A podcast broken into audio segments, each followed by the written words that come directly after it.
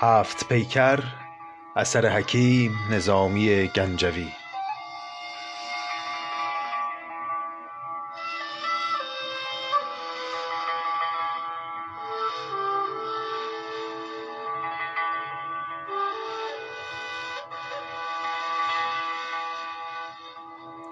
قسمت یازدهم. دوستان عزیزم سلام.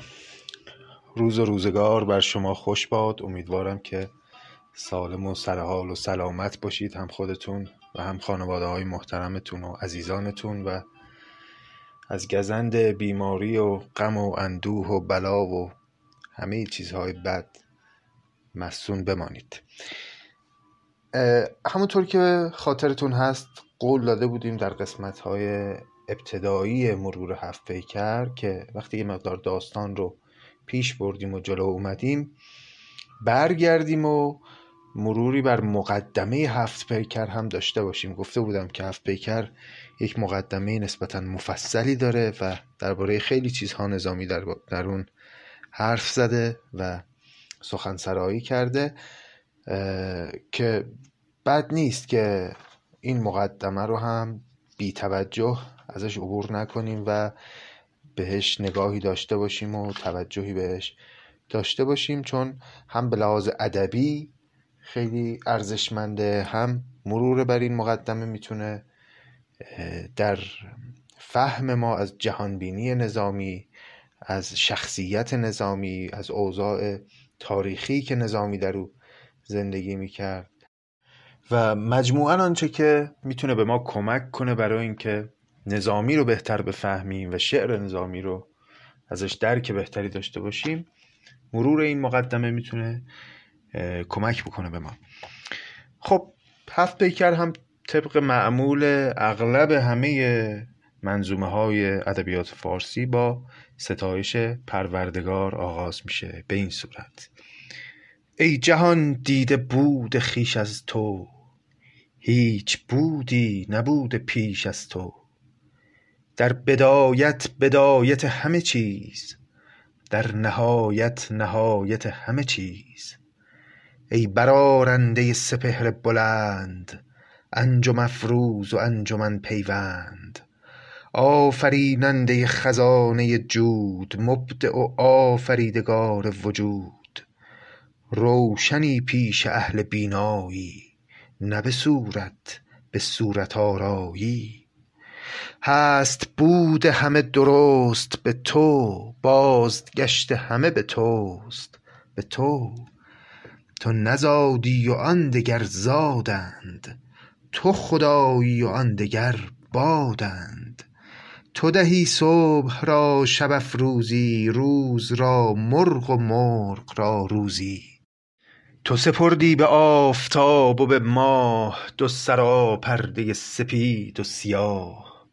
روز و شب سالکان راه تواند سفته گوشان بارگاه تواند سفته گوش یعنی کسی که گوشش رو سوراخ کردن. غلامان رو گوشهاشون رو سوراخ می‌کردن. گوشوارهای به نشان بندگی و غلامی به گوششون مینداختن حالا که میگه روز و شب سالکان راه تو اند سفته گوشان بارگاه تو اند روز و شب غلامان بارگاه تو هستند. به خدا میگه. جز به حکم تو نیک و بد نکنند هیچ کاری به حکم خود نکنند. تو برافروختی درون دماغ خردی تابناک تر ز چراغ. با همه زیرکی که در خرد است بی خود است از تو و به جای خود است. یا به جای خود است که به رعایت قافیه گفتیم به جای خد است. ببینید که باز اندیشه اشعری نظامی اینجا خودش رو نشون میده. خرد رو ستایش می‌کنه اما در نهایت میگه با همه زیرکی که در خرد است بی خود است از تو به جای خود است. یعنی در مقابل تو او چیزی نیست. تویی که او رو در واقع پرورش دادی و او رو خلق کردی و او رو راه می‌بری. رهنمایی و رهنمایت نه همه جایی و هیچ جایت نه. ما که جزئی ز سبع گردونیم با تو بیرون هفت بیرونیم. سبع گردون همین باز یعنی همون هفت گردون هفت آسمان. ما که جزئی ز سبع گردونیم با تو بیرون هفت بیرونیم. یعنی ما در مقابل تو اصلا بیرون این عالم هستیم انگار. عقل کلی که از تو یافته راه هم ز هیبت نکرده در تو نگاه. ای ز روز سپید تا شب داج به مددهای فیض تو محتاج. تا نخواهی تو نیک و بد نبود هستی کسب ذات خود نبود. تو دهی و تو آری از دل سنگ. آتش لعل و لعل آتش رنگ. هر کسی نقش بند پرده توست همه هیچند کرده کرده توست. بد و نیک از ستاره چون آید که خود از نیک و بد زبون آید. اینجام در واقع اشاره داره به همون باور کهن فرهنگ ما که پادشاهان هم خیلی بهش اعتقاد داشتن و از ستاره شناسان می‌خواستند که احوال کواکب رو رصد کنند و بدونی که ایام رو به اونها بگن. مثلا امروز روز مناسبی است برای به فرض ازدواج کردن یا امروز مناسب روز مناسبی است برای جنگ کردن یا بچه دار شدن یا هر امر دیگه ای این فال نیک و بد رو از گردش کواکب و ستارگان می‌خواستن دریابند. حالا اینجا نظامی این اندیشه هم داره می‌بره زیر سوال. میگه بد و نیک از ستاره چون آید که خود از نیک و بد زبون آید. کیست از مردم ستاره شناس که به گنجینه ره برد به قیاس؟ یعنی از این ستاره شناس ها هیچ کس به اون گنجینه رازهای الهی راه نمی‌بره. تو دهی بی میانجیان را گنج که نداند ستاره هفت از پنج. تو اگه بخوای بدون میانجی هیچ کسی می‌تونی به کسی که هیچ هفت ستاره رو از پنج ستاره هم تشکیل تشخیص نمیده بهش هر مقداری که می‌خوای گنج یا ثروت یا نعمت رو ببخشی. هرچه هست از دقیقه های نجوم با یکایک نهفته های علوم. خواندم و سر هر ورق جستم چون تو را یافتم ورق شستم. ای به تو زنده هر کجا جانیست وز تنور تو هر که را نانیست بر در خویش سرفرازم کن وز در خلق بی نیازم کن. نان من بی میانجی دگران تو ده ای رزق بخش جانوران. چون به عهد جوانی از بر تو بر در کس نرفتم از در تو همه را بر درم فرستادی من نمی خواستم تو می دادی چون که بر درگه تو گشتم پیر زآنچه ترسیدنی است دستم گیر. چه سخن؟ کاین سخن خطاست همه تو مرایی جهان مراست همه. من سرگشته راز کار جهان تو توانی رهاند باز رهان. در که نالم که دستگیر تویی درپذیرم که در پذیر تویی راز پوشیده گرچه هست بسی بر تو پوشیده نیست راز کسی. غرضی کز تو نیست پنهانی تو برآور که هم تو می دانی به که از تو می جویم سخن آن به که با تو می گویم راز گویم به خلق خوار شوم. با تو گویم بزرگوار شوم. ای نظامی پناه پرور تو. ای نظامی پناه پرور تو به در کس مرانش از در تو.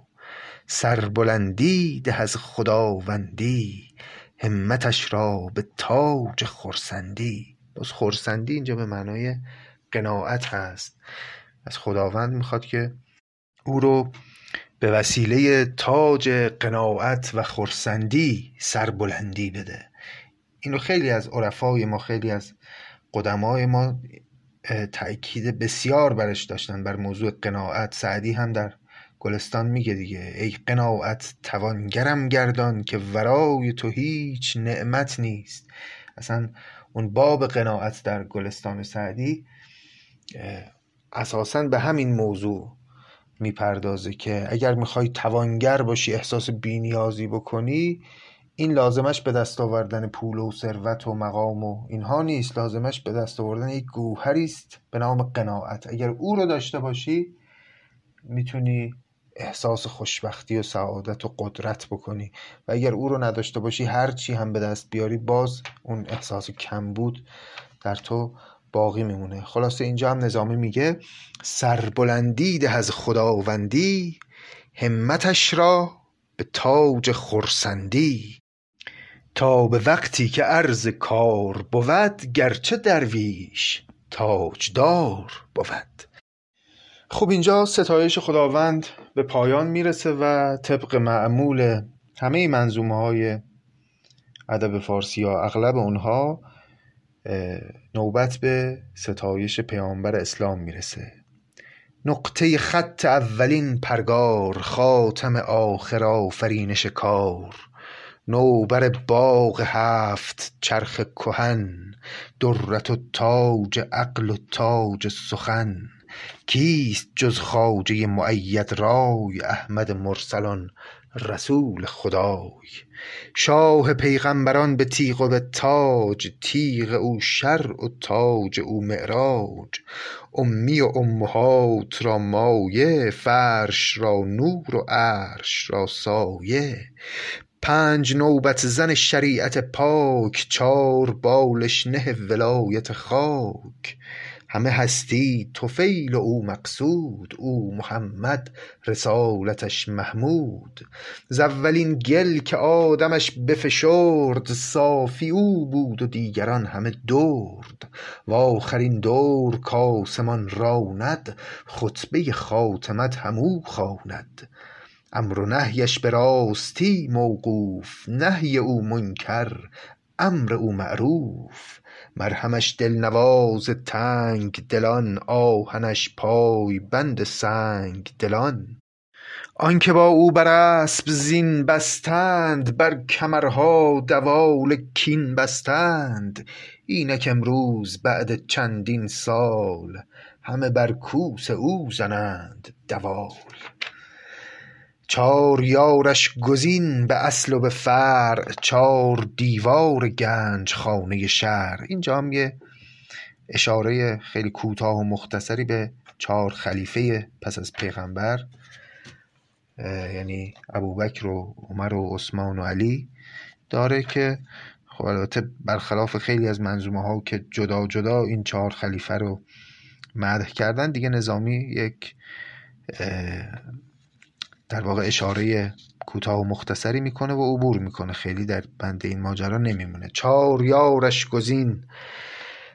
به اصل و به فرع چار دیوار گنج خانه شهر. با چنان جان که هر دمش مددی است از زمین تا به آسمان جسدی است آن جسد را حیات از این جان است. همه تختند و او سلیمان است.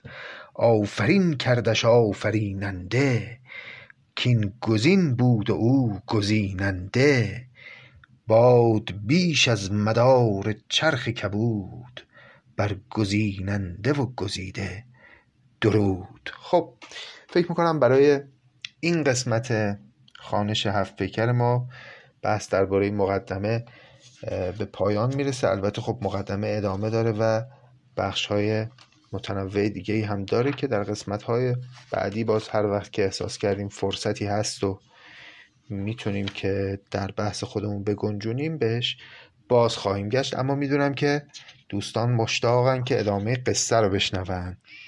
قصه به اونجا رسیده بود که باید امروز بهرام می‌رفت و مینشست در گنبد چهارم. بله. روز اول به گنبد سیاه رفت روز دوم به گنبد زرد روز سوم به گنبد سبز و حالا نشستن بهرام روز سهشنبه در گنبد سرخ و افسانه گفتن دختر پادشاه اقلیم چهارم.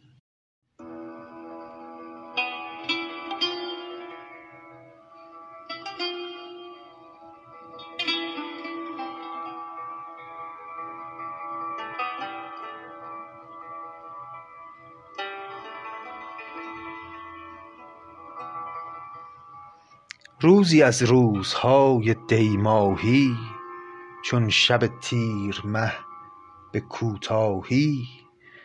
از دگر روز هفته آن به بود ناف هفته مگر سه شنبه بود. روز بهرام و رنگ بهرامی شاه با هر دو کرده همنامی سرخ در سرخ زیوری برساخت صبحگه سوی سرخ گنبد تاخت. بانوی سرخ روی سقلابی آن به رنگ آتشی به لطف آبی. به پرستاریش میان در بست خوش بود ماه آفتاب پرست. شب چو منجوق برکشید بلند طاق خورشید را درید پرند. شاه از آن سرخ سیب شهدآمیز خواست افسانه ای نشاط انگیز پس روز سهشنبه شاه جامه های سرخ رنگ پوشید و به رنگ سیاره بهرام یا همون مریخ در اومد و رفت به گنبد سرخ رنگ و با بانوی سرخ رنگی که اونجا بود از سقلاب با او وقت رو گذرون تا شب شد و شاه به او دستور داد که قصه ای بگه. نازنین سر نتافت از رایش در فشاند از عقیق در پایش. باز دوستان دیگه حتما می‌دونن عقیق اینجا استعاره از لبهای سرخه در فشاند از عقیق در پایش یعنی کلمات ارزشمند مانند در در پای شاه ریخت یعنی آغاز کرد به سخن گفتن. نازنین سر نتافت از رایش در فشاند از عقیق در پایش. کای فلک آستان درگه تو قرص خورشید ماه خرگه تو. برتر از هر دری که بتوان سفت بهتر از هر سخن که بتوان گفت. کس به گردت رسید نتواند کور باد آنکه دید نتواند. چون دعایی چنین به پایان برد لعل کان را به کان لعل سپرد. گفت کز جمله ولایت روس بود شهری به نیکوی چو عروس. پادشاهی در او عمارت ساز دختری داشت پروریده به ناز. دل فریبی به غمزه جادوبند گلرخی قامتش چو سرو بلند. رخ به خوبی ز ماه دلکشتر لب به شیرینی از شکر خوشتر. زهره ای دل ز مشتری برده شکر و شمع پیش او مرده. تنگ شکر ز تنگی شکرش تنگ دلتر ز حلقه کمرش. مشک با زلف او جگرخواری گل ز ریحان باغ او خاری قدی افراخته چو سرو به باغ روی افروخته چو شمع و چراغ. تازه روییش تازه تر بهار خوب رنگیش خوب تر نگار. خواب نرگس خمار دیده او ناز نسرین درم خریده او آب گل خاک ره پرستانش گل کمربند زیردستانش به جز از خوبی و شکرخندی داشت پیرایه هنرمندی. پس قصه رو اینگونه آغاز کرد که یک پادشاهی بود در ولایت روس پادشاه یک شهری بود که این پادشاه دختری داشت بسیار زیبا و دلفریب آنگونه که شرحش رفت و بجز از خوبی و شکرخندی داشت پیرایه هنرمندی. یعنی علاوه بر خوبی و زیبایی هنرمند هم بود. هنر هم در روزگار کهن کلا به هر گونه فضیلت دانش توانمندی و همه اینها هنر اطلاق میشه. فقط اون چیزی که امروز ما به عنوان آرت می‌شناسیم رو بهش نمی‌گفتن هنر. البته اون هم شامل هنر می‌شد اما چیزهای دیگه هم شامل هنر می‌شد. به جز از خوبی و شکرخندی داشت پیرایه هنرمندی. دانش آموخته ز هر نسقی در نبشته ز هر فنی ورقی. خوانده نیرنگ نامه های جهان جادویی ها و چیزهای نهان. پس به علم جادو و نیرنگ نامه ها و اینها هم آشنا بود. در کشیده نقاب زلف به روی سر کشیده ز بارنامه شوی. آنکه در دور خویش طاق بود سوی جفتش کی اتفاق بود؟ طاق اینجا قبلا هم داشتیم به معنای فرد و یگانه هست. میگه این دختر با همه این خوبی هایی که داشت اما حاضر نبود به همسری مردی در بیاد. و بعد هم میگه آن که در دور خیش تاق بود یعنی در زمانه خودش یگانه اگر کسی باشه سوی جفتش که اتفاق بود؟ حاضر نمیشه بره با مردی جفت بشه. چون شد آوازه در جهان مشهور کآمده است از بهشت رضوان حور. ماه و خورشید بچه ای زاده است زهره شیر عطاردش داده است رغبت هر کسی بدو شد گرم آمد از هر سویی شفاعت نرم. این به زور به زر همی کوشید وو زر خود به زور می پوشید. پس وقتی که آوازه این دختر در جهان پیشید از جاهای مختلف همگان رغبت کردند که بیان و این زن رو به همسری اختیار کنن اما هر چه تلاش می‌کردن این به زور آن به زر همی کوشید وو زر خود به زور میپوشید. در مصرع دوم زر استعاره از همون زیبایی های خود یا در واقع ارزش های زنانه این زن هست که اون رو میپوشید از خواستگاران مختلفی که داشت و حاضر نبود به همسری کسی در بیاد. پدر از جستجوی ناموران کان صنم را رضا ندید در آن گشت عاجز که چاره چون سازد نرد با صد حریف چون بازد. دختر خوبروی خلوت ساز دست خواهندگان چو دراز. جست کوهی در آن دیار بلند. دور چون دور آسمان ز گزند داد کردن بر او حصاری چست. گفتی از مغز کوه کوهی رست. حصار به معنای قلعه هست. میگه وقتی که این دختر دید که همینطوری دارن این خواستگارها از همه اطراف میان و مزاحمت ایجاد می‌کنن یه کوه خیلی بلندی در اون اطراف شهر پیدا کرد. و دستور داد که بر قله این کوه یک قصر یک قلعه ای بنا بکنن که این گونه نظامی توصیف می‌کنه. گفتی از مغز کوه کوهی رست این قلعه قله کوه که در اومده بود انگار که از مغز کوه یک کوه دیگری رویده باشه. و خواست که بره ساکن بشه در اون قلعه تا دیگه کسی نتونه انقدر مزاحمش بشه. پوزش انگیخت و از پدر درخواست تا کند برگ راه رفتن راست. پدر مهربان از آن دوری گرچه رنجید. داد دستوری پدرش اگرچه رنجید از دوری دخترش اما اجازه داد.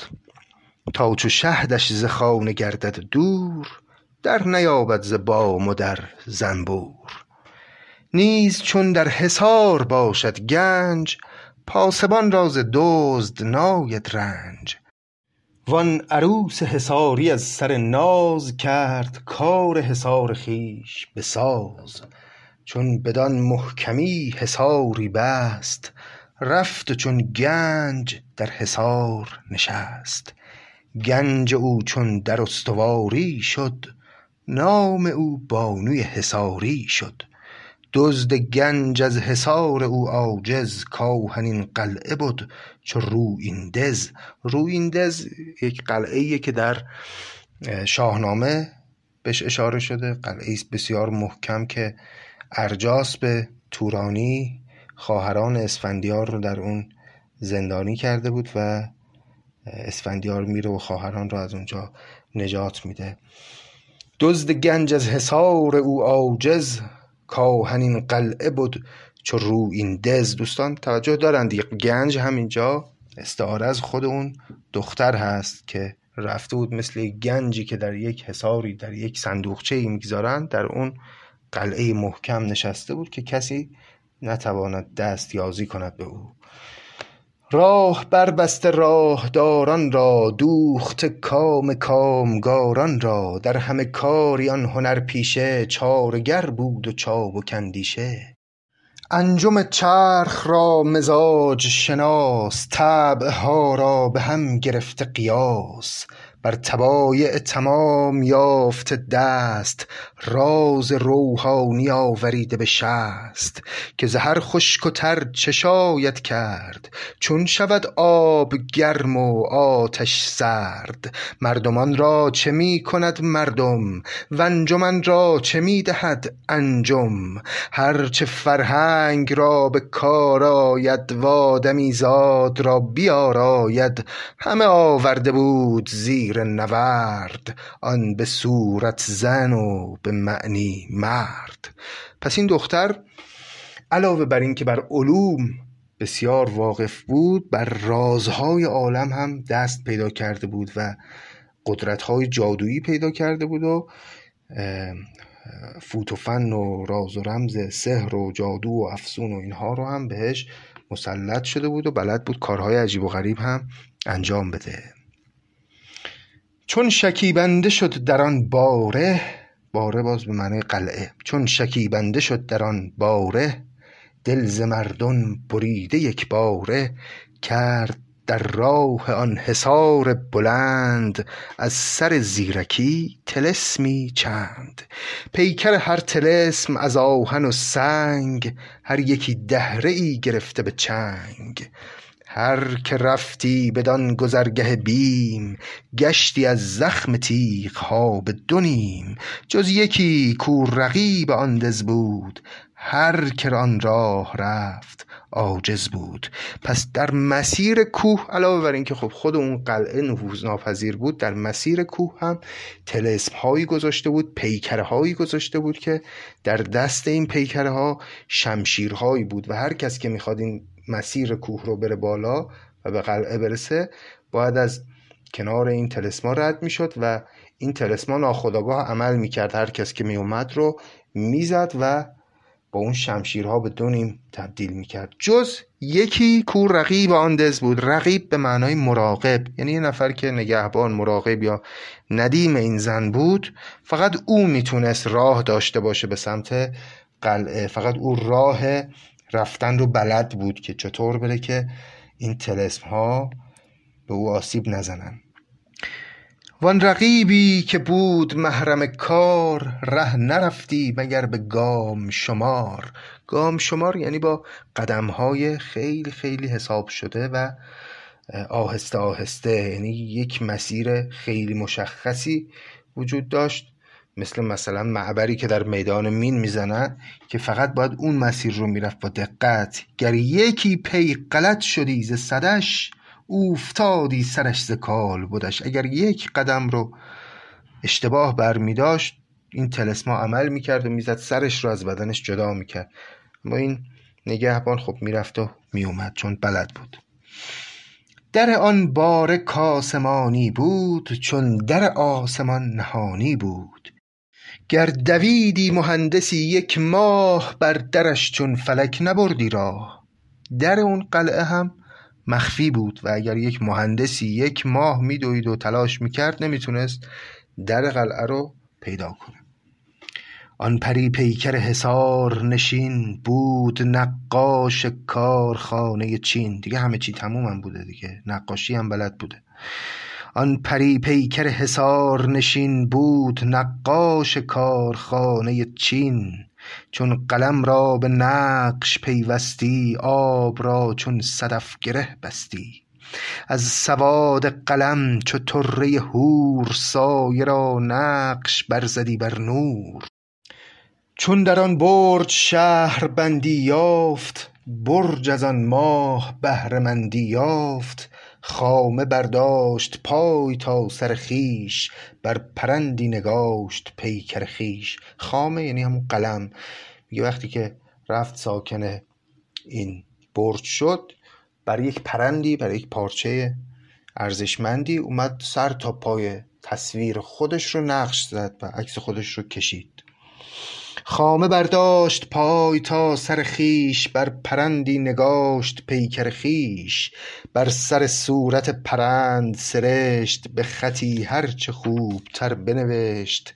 از جهان هر که را هوای من است با چنین قلعه ای که جای من است گو چو پروانه در نظاره نور پای درنه سخن مگوی از دور بر چنین قلعه مرد یابد بار. نیست نامرد را در این دز کار. هر که را این نگار می باید نه یکی جان هزار می باید. همتش سوی راه باید داشت چار شرطش نگاه باید داشت. پس وقتی عکس خودشو کشید روی همون پارچه نوشت که هر کس که یک چنین روی زیبایی رو در طلبش هست و می‌خواد به وصل او برسه باید پای به راه بگذاره و بیاد و این قلعه رو در واقع فتح کنه و او رو به دست بیاره. و البته چهار شرط رو هم باید به جا بیاره. حالا اون چهار شرط چی شرط اول در این زناشویی نیکنامی شده است و نیکویی. دومین شرط آنکه از سر رای گردد این راه را طلسم گشای. سومین شرط آنکه از پیوند چون گشاید طلسم ها را بند در این دز نشان دهد که کدام تازه در جفت من شود نه بام. چهارمین شرط اگر به جای آرد ره سوی شهر زیر پای آرد. تا من آیم به بارگاه پدر پرسم از وی حدیث های هنر. گر جوابم دهد چنان که سزاست خواهم او را چنان که شرط وفاست. پس چهار تا شرط از این قرار بود که شرط اول این که آدم نیکویی باشه و نیکنامی باشه آدم درستی باشه. شرط دوم این که بتونه تلسم های این مسیر رو خونسا بکنه و از این مسیر عبور بکنه و به قلعه برسه. شرط سوم این که در قلعه رو پیدا بکنه و از راه در بتونه وارد قلعه بشه و شرط چهارم اینه که وقتی در قلعه رو پیدا کرد برگرده بره پایین در قصر پدرم من میام اونجا. پرسم از وی حدیث های هنر یعنی درباره علم و هنر و دانش و فضیلت از او سوال می‌کنم و اگر پرسش های منو بتونه اونجا جواب بده این مرد لیاقت همسری من رو داره. شوی من باشد گرامی مرد کانچه گفتم تمام داند کرد. وان که زین شرط بگذرد تن او خون بی شرط او به گردن او. هر که این شرط را نکو دارد کیمیای سعادت او دارد. که پی بر سخن نداند برد گر بزرگ است زود گردد خرد. چون ز ترتیب این ورق پرداخت پیش آن کس که اه اهل بود انداخت. وقتی که نوشت و عکس خودش رو کشید و اون نوشته ها نوشت داد به اون رقیب یا نگهبان یا ندیمه خودش که ببره ورق رو. گفت برخیز و این ورق بردار. وین طبق پوش از این طبق بردار. بر در شهر شو به جای بلند. این ورق را به تاج در دربند. تا شهری و لشکری هر کس کافتدش بر چو من عروس هوس. به چنین شرط راه برگیرد یا شود میر قلعه یا میرد.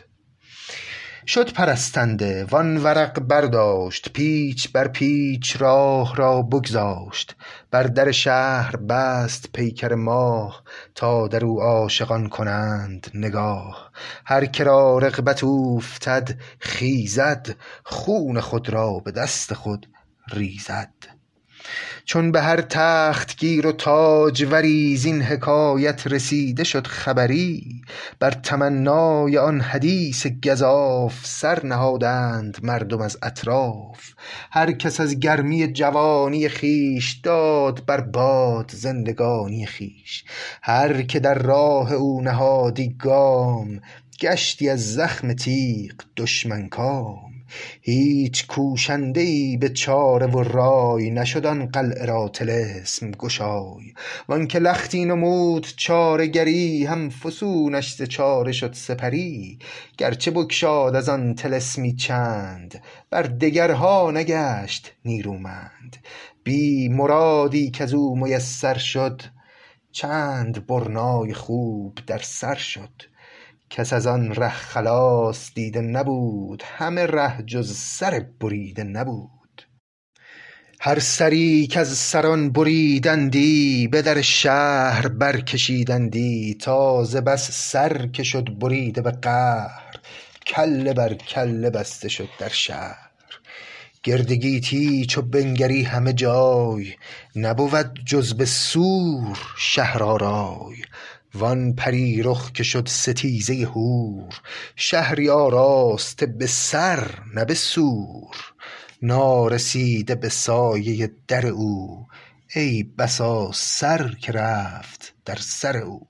پس به این ترتیب اون بانوی قلعه به نگهبان خودش یا به نوکر خودش گفت برو و این تصویر من رو و این شرط ها که نوشته شده رو یه جای خیلی بلندی بر در شهر نصب کن تا همه ببینن و هر کس که می‌خواد بیاد و این شرط ها رو به جا بیاره. مردم هم انقدر این تمثال این بانو زیبا بود به هوس او بسیاری از جوانان از اطراف اومدن و جانشون رو در این راه باختن و مسیر پر شده بود دیگه از سرهای بریده و این سرهای بریده رو برای عبرت سایرین جمع کرده بودن و بر سردر شهر بسته بودن و آویزون کرده بودن که بلکه دیگران ببینند و پای در این راه نگذارند. اما چه فایده که باز هوس رسیدن به این بانوی زیبا دلها جوانان رو گرم می‌کرد. فکر کنم که هرچی در داستانهای قبل به خانوم ها جفا شد و بی احترامی شد و اینها این بانوی قصه چهارم خلاصه همه رو انتقامش رو از آقایون گرفت. به هر حال از بزرگان پادشاه زاده بود زیبا جوانی آزاده. زیرک و زورمند و خوب و دلیر صید شمشیر او چه گور و چه شیر. روزی از شهر شد به سوی شکار تا شکفته شود چو تازه بهار. دید یک نوشنامه بر در شهر گرد او صد هزار شیشه زهر. پیکری بسته بر سواد پرند پیکری دلفریب و دیده پسند. صورتی کز جمال و زیبایی برد از او در زمان شکیبایی. آفرین گفت بر چنان قلمی کاید از نوکش آنچنان رقمی. گرد آن صورت جهان آرای صد سر آویخته ز سر تا پای. گفت از این گوهر نهنگ آویز چون گریزم که نیست جای گریز. زین هوس نامه گر بدارم دست آورد در تنم شکیب شکست. گفت چطور می‌تونم از چنین پیکر زیبایی بگذرم. زین هوسنامه گر بدارم دست آورد در تنم شکیب شکست. یعنی صبوری کردن در غم دوری از وصال چنین زیبارویی در تنم شکست میاره و منو پیر و فرتوت خواهد کرد. گر دلم زین هوس به در نشود سر شود وین هوس ز سر نشود. ولی از اون طرف اگر این هوس رو از دلم بیرون نکنم و پای در این راه بگذارم هم سرم رو از دست خواهم داد و به وصال هم نخواهم رسید. بر پرندر در چه صورتی زیباست؟ مار در حلقه خار در دیباست. این همه سر بریده شد باری هیچ کس را به سر نشد کاری. سر من نیز رفته گیر چه سود؟ خاکیی کشته گیر خاک گر نه زین رشته باز دارم دست سر بر این رشته باز باید بست. گر دلیری کنم به جان سفتن چون توانم به ترک جان گفتن. پس به نوعی بین یک دوراهی موند جوان. دید که از طرفی نمی‌تونه دل برکنه از این زیبارو و دلش می‌خواد هر طوری هست به وسال او برسه و از طرفی هم دید که خب سرها در این راه بی جرم و بی جنایت بریده شده و این سرها رو به رشته کشیدن و به ریسمان کشیدن و گفت که اگر من هم پای به این راه بذارم قطعا سر من هم وارد این ریسمان خواهد شد. اگر گر نزین رشته باز دارم دست سر بر این رشته باز باید بست. سر من هم میاد کنار سرهای دیگه. و دو دل بود. باز گفتین پرند را پریان بستند از برای مشتریان. پی افسون آنچنان پریی نتوان رفت بی فسونگری. تا زبان بند آن پری نکنم سر در این کار سرسری نکنم. چاره ای بایدم نخورد. بزرگ تا رهد گوسفندم از دم گرگ. با خودش گفتش که به حال این کسی که این تمثال رو اینجا بسته و کشیده و این نوشته ها رو نوشته از سر افسونگری و از سر سحر و جادو این کارو کرده. پیش افسون آنچنان پری نتوان رفت بی فسونگری.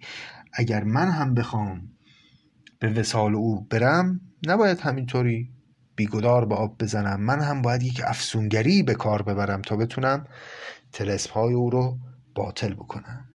پس بهتره که برم و یک چاره ای پیدا بکنم و با دست پر بیام و پای در این راه بگذارم. چاره ای بایدم نخورد بزرگ تا رهد گوسفندم از دم گرگ. هر که در کار سخت گیر شود نظم کارش خلل پذیر شود. در تصرف مباش خرد اندیش تا زیانی بزرگ ناید پیش. ساز بر پرده جهان می ساز سست می و سخت می انداز. در واقع این افکار اون جوان هست این ابیات که داره با خودش این گونه میگه که کارها رو آدمی انقدر نباید سخت بگیره که اصلا جرأت نکنه پای به راه اون کارها انجام بده قدم در راه اون کارها بگذاره. و در عین حال نباید انقدر هم کارها رو سست بگیره که در اونها شکست بخوره. ساز بر پرده جهان میساز سست میگیر و سخت میانداز. دلم از خاطرم خراب تر است جگرم از دلم کباب تر است. به چنین دل چگونه باشم شاد؟ وز چنین خاطری چه یاد؟ این سخن گفت و لختی انده خورد وز نفس برکشید بادی سرد. آب در دیده زان نظاره گذشت. نطع با تیغ دید و سر با طشت این هوس را چنان که بود نهفت با کس اندیشه ای که داشت نگفت. روز و شب بود با دلی پر سوز نه شبش شب بد و نه روزش روز. هر سحرگه به آرزوی تمام تا در شهر برگرفتی گام. دیدی آن پیکر نوآیین را گور فرهاد و قصر شیرین را. آن گره را به صد هزار کلید جست و سر رشته ای نگشت پدید. رشته ای دید صد هزارش سر وز سر رشته کس نداد خبر. پس این شده بود برنامه روزانه این جوان که می اومد و این تمثال رو می‌دید و این سرهای بریده رو می‌دید و هرچی فکر می‌کرد و راه میجست راهی برای بالا رفتن و گشادن تلسم ها پیدا نمی کرد. گرچه بسیار تاخت از پس و پیش نگشاد آن گره ز رشته خویش. کبر از آن کار بر کناره نهاد روی در جستجوی چاره نهاد. چاره سازی به هر طرف می جست که از او بند سخت گردد سست. دیگه غرور رو کنار گذاشت و حاضر شد راز دلش رو به دیگران بگه و یک چاره سازی پیدا کنه که او راه رو بهش نشون بده. تا خبر یافت از خردمندی دیو بندی فرشته پیوندی. در همه توسنی کشیده لگام به همه دانشی رسیده تمام. همه همدستی اوفتاده او همه در بسته ای گشاده او. پس نهایتا خبر شنید که یک فردی هست که به دانش ها و به اسرار عالم آگاهه و برای هر مشکلی چاره ای بلده. چون جوان مرد از آن جهان هنر از جهان دیدگان شنید خبر پیش سیمرغ آفتاب شکوه شد چون مرغ پرنده کوه به کوه. یافتش چون شکفته گلزاری در کجا؟ در خرابتر غاری. پس رفت و گشت و اون مرد دانا رو در یک غاری پیدا کرد و تصمیم گرفت که مدتی شاگردی او رو بکنه بلکه بتونه به رموز و دانش ها آگاهی پیدا بکنه و از اون طریق بتونه تلسم های اون کوه رو شکست بده.